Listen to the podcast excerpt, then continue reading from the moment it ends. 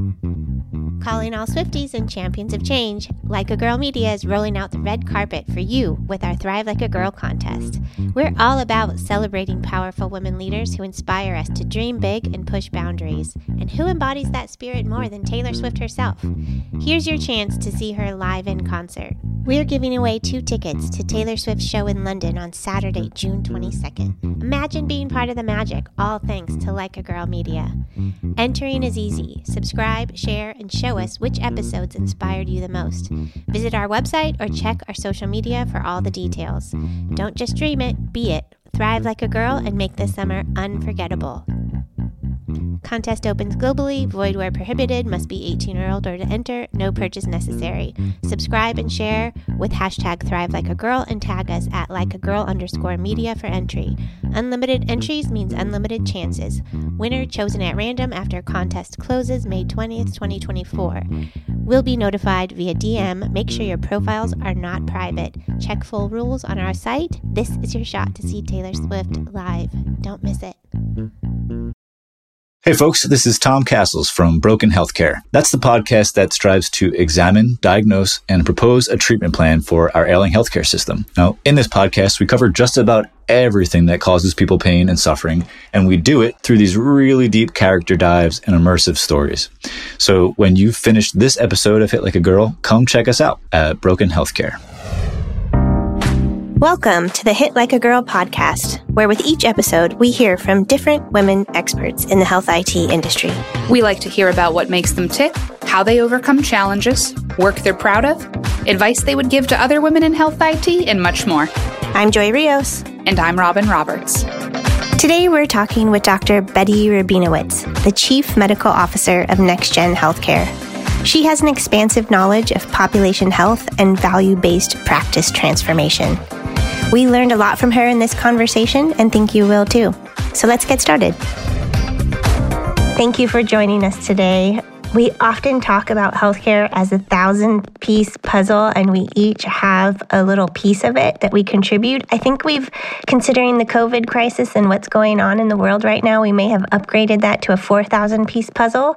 So, if you wouldn't mind, please take a moment to introduce yourself and tell us a little bit about your part of healthcare and you know the puzzle piece that you hold. Uh, internal medicine for 25 years as part of the University of Rochester's Center for Primary Care. The last five years at the university, I actually uh, was the medical director for the center.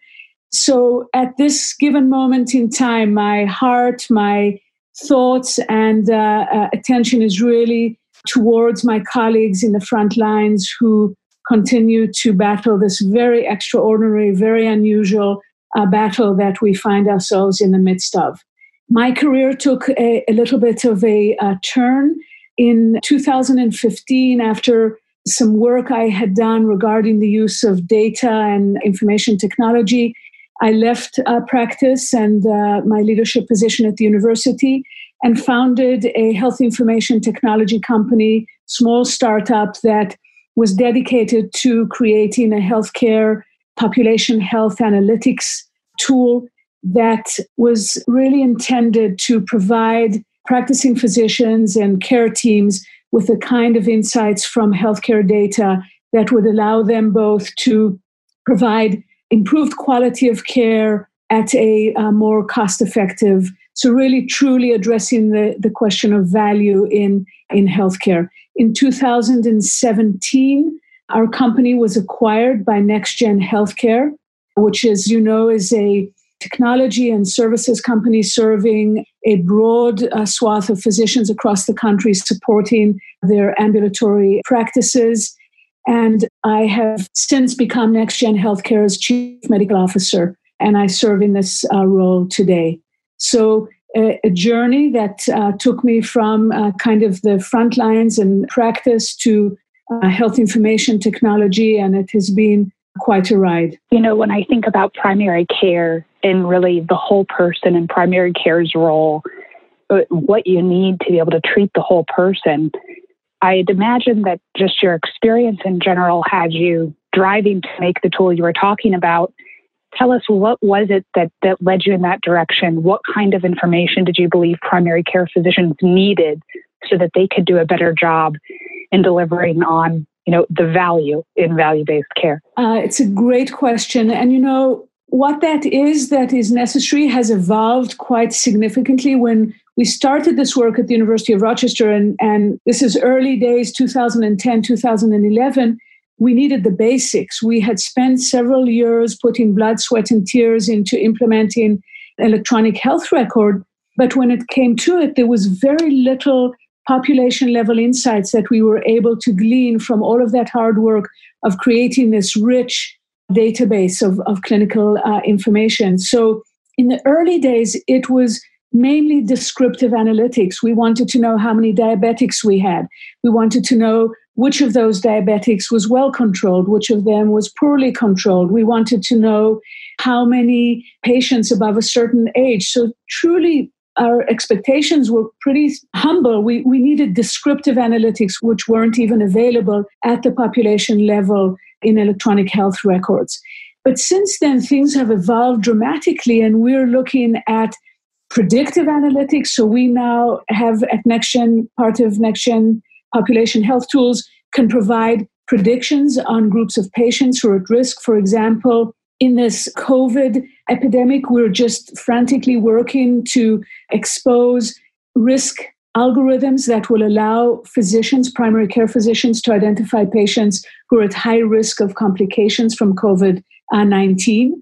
So we have gone from descriptive analytics to predictive analytics and are working on prescriptive analytics that will use sophisticated tools to allow what if scenarios where you can change recommendations or change actions based on, on data that you have. So, primary care has a much richer view of cohorts of patients with common denominators now with the advent of these population health tools and no better time to think about it in these in this context than during a pandemic so, the ability to share information electronically, the ability to understand the characteristics of cohort of patients as they uh, share common denominators and identify outliers in those groups is crucially important to our primary care physicians. And along the same lines, even though, though not specifically in the analytics sphere, just think of the gift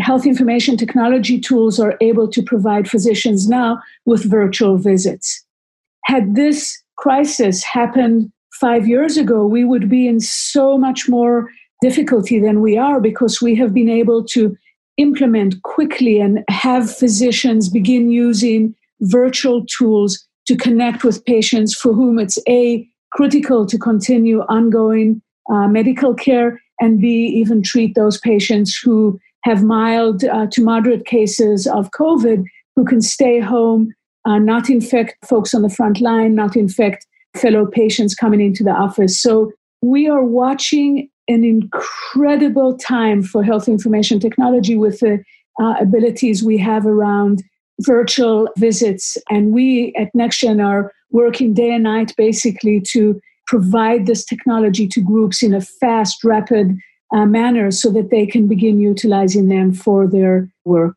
You know, I'm sure that that was something you were you and NextGen were already working on implementing, but due to the timing of this all, can you speak to how you guys have had to pivot or respond to the crisis and what that's meant for your, you know, day-to-day operations? You know, my sense is we were very well positioned with an application that integrates into our EHR, which is really important because there are standalone virtual visit tools, but it forces physicians to basically create two parallel workflows.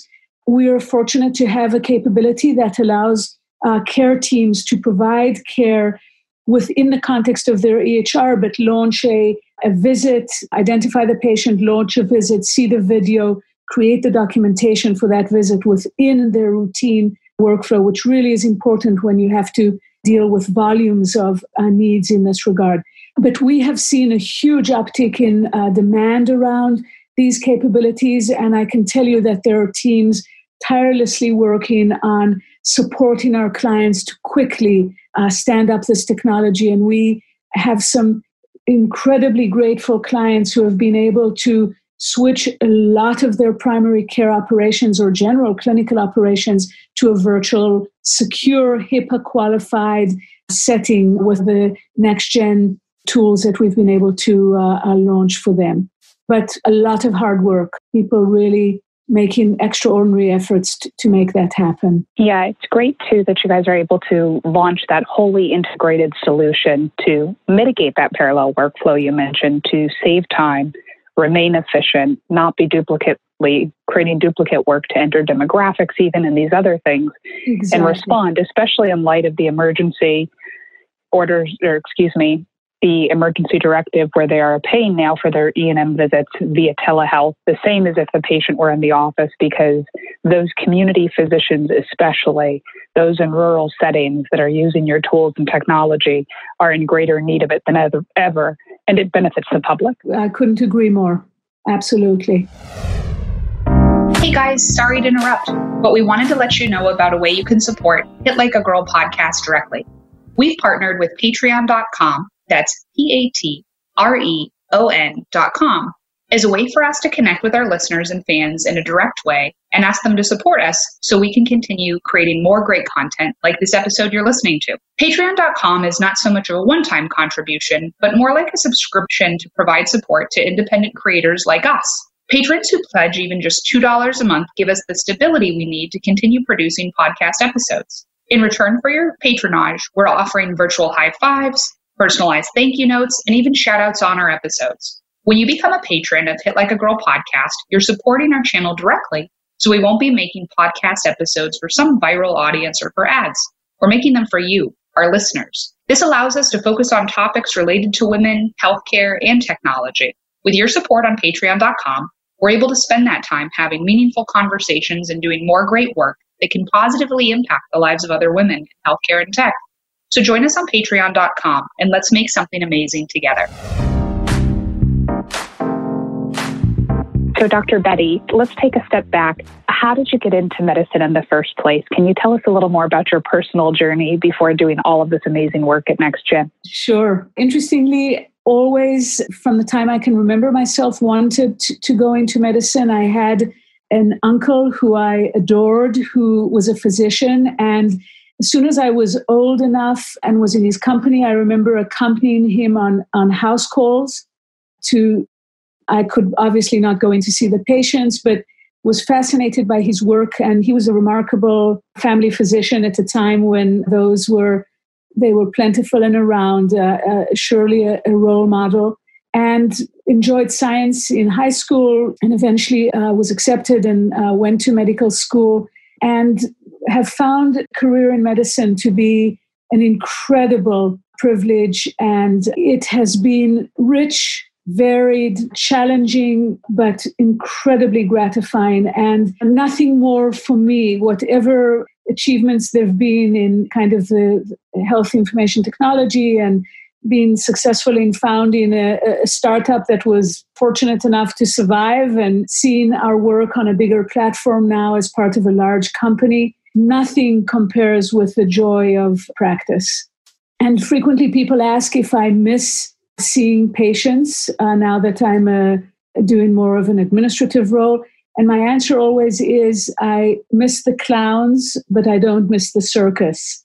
So I miss my patients uh, a lot, but don't necessarily miss the complexity and um, burden of uh, practice as it has become primary care at the moment is a hard place to, you know, burnout, physician burnout is real. And we are truly challenged to try and support these primary care physicians to create a more sustainable, enjoyable career path for them because uh, I think separate than COVID 19, which has added just uh, additional burden. But I think overall, the life of a primary care physician has become very complex. Well, we can certainly agree and speak to that as well because we get to see it on the other side and knowing that the rules change on an annual basis and providers are tasked with keeping up with and changing healthcare laws and changing the way that they practice. I can only imagine that it might feel good to be able to step out of that role for the time being and still be able to contribute and be part of the larger healthcare community. Correct. You know, I feel that the more physicians with focus on physician provider, this is pertains to nurse practitioners and physician assistants as well. I say providers in the kind of broadest term. The more of us in health information technology who understand the challenges that they face, truly understand those challenges, the better off we'll be because I think the technology will be better tuned, better adapted, better, more respectful of the uh, kind of work and challenges that providers have on a daily basis, care teams as a whole. Absolutely. There is uh, no doubt that that leads to the best and smartest solutions in trying to eliminate their burdens and make their lives easier. And as you know, I'm a big proponent of uh, health information technology as a whole, and electronic health records, I think, have had enormously positive impacts, but we didn't all get it right to start with. So we owe a great debt to providers out there to continue working on usability and interoperability and clinical focus to get our, our systems improved in those regards. And I'm very proud to be of a part of the next gen team because I think that is our our ethos. I think that there's a deep concern and a deep sense that we have to get this right because we are impacting in many positive ways, but also we there we run the risk if we don't get it right of impacting negatively providers in many specialties, not only uh, primary care. Dr. Betty, that actually leads to our next question quite beautifully. Considering how complicated and the challenges that are out there for really just trying to get it right, you know, we all believe in interoperability, we all believe in the exchange of information and making sure that patients get or and doctors get the right information for at the right time. If you were able to take away all of the barriers and if money wasn't an issue and you had a magic wand and could fast forward to getting to whatever solution you know that you were dreaming what would you choose? Like what problem would you choose to solve and why? Let's assume money was no object and data was flowing unencumbered throughout the healthcare system and we had engaged patients who were able to tap into that data. We were we were able to communicate with them. I think if all of that was there, the one issue that I would probably attack and try and resolve is the issue of usability and uh, clinical focus of these applications. So we still have a gap between the way clinicians work, think, problem solve, and the way the technology supports them doing that. And whether it is in the future introducing very elegant machine learning that can predict and anticipate 80 or 70% of actions that physicians take so that some of the, the rote team tasks are alleviated, whether it's not forcing physicians to interact with information that we already know and can provide them. If we can create elegant, useful decision support tools that don't exhaust people with alerts, but allow people to be supported to make correct evidence based decisions in the course of their uh, clinical work, to me, that would be the holy grail. And obviously, our assumption at the beginning of the conversation that data was flowing freely and that is not a, those are tall orders, but let's assume money was no object and we were able to do that. I think for me, clinical focus, usability, clinical relevance, decision support, and usability are the holy grail. Yeah, absolutely. Uh, you know, as we see collaboration through the COVID crisis too, and hopeful that that will bring more of that about to help fuel that wish.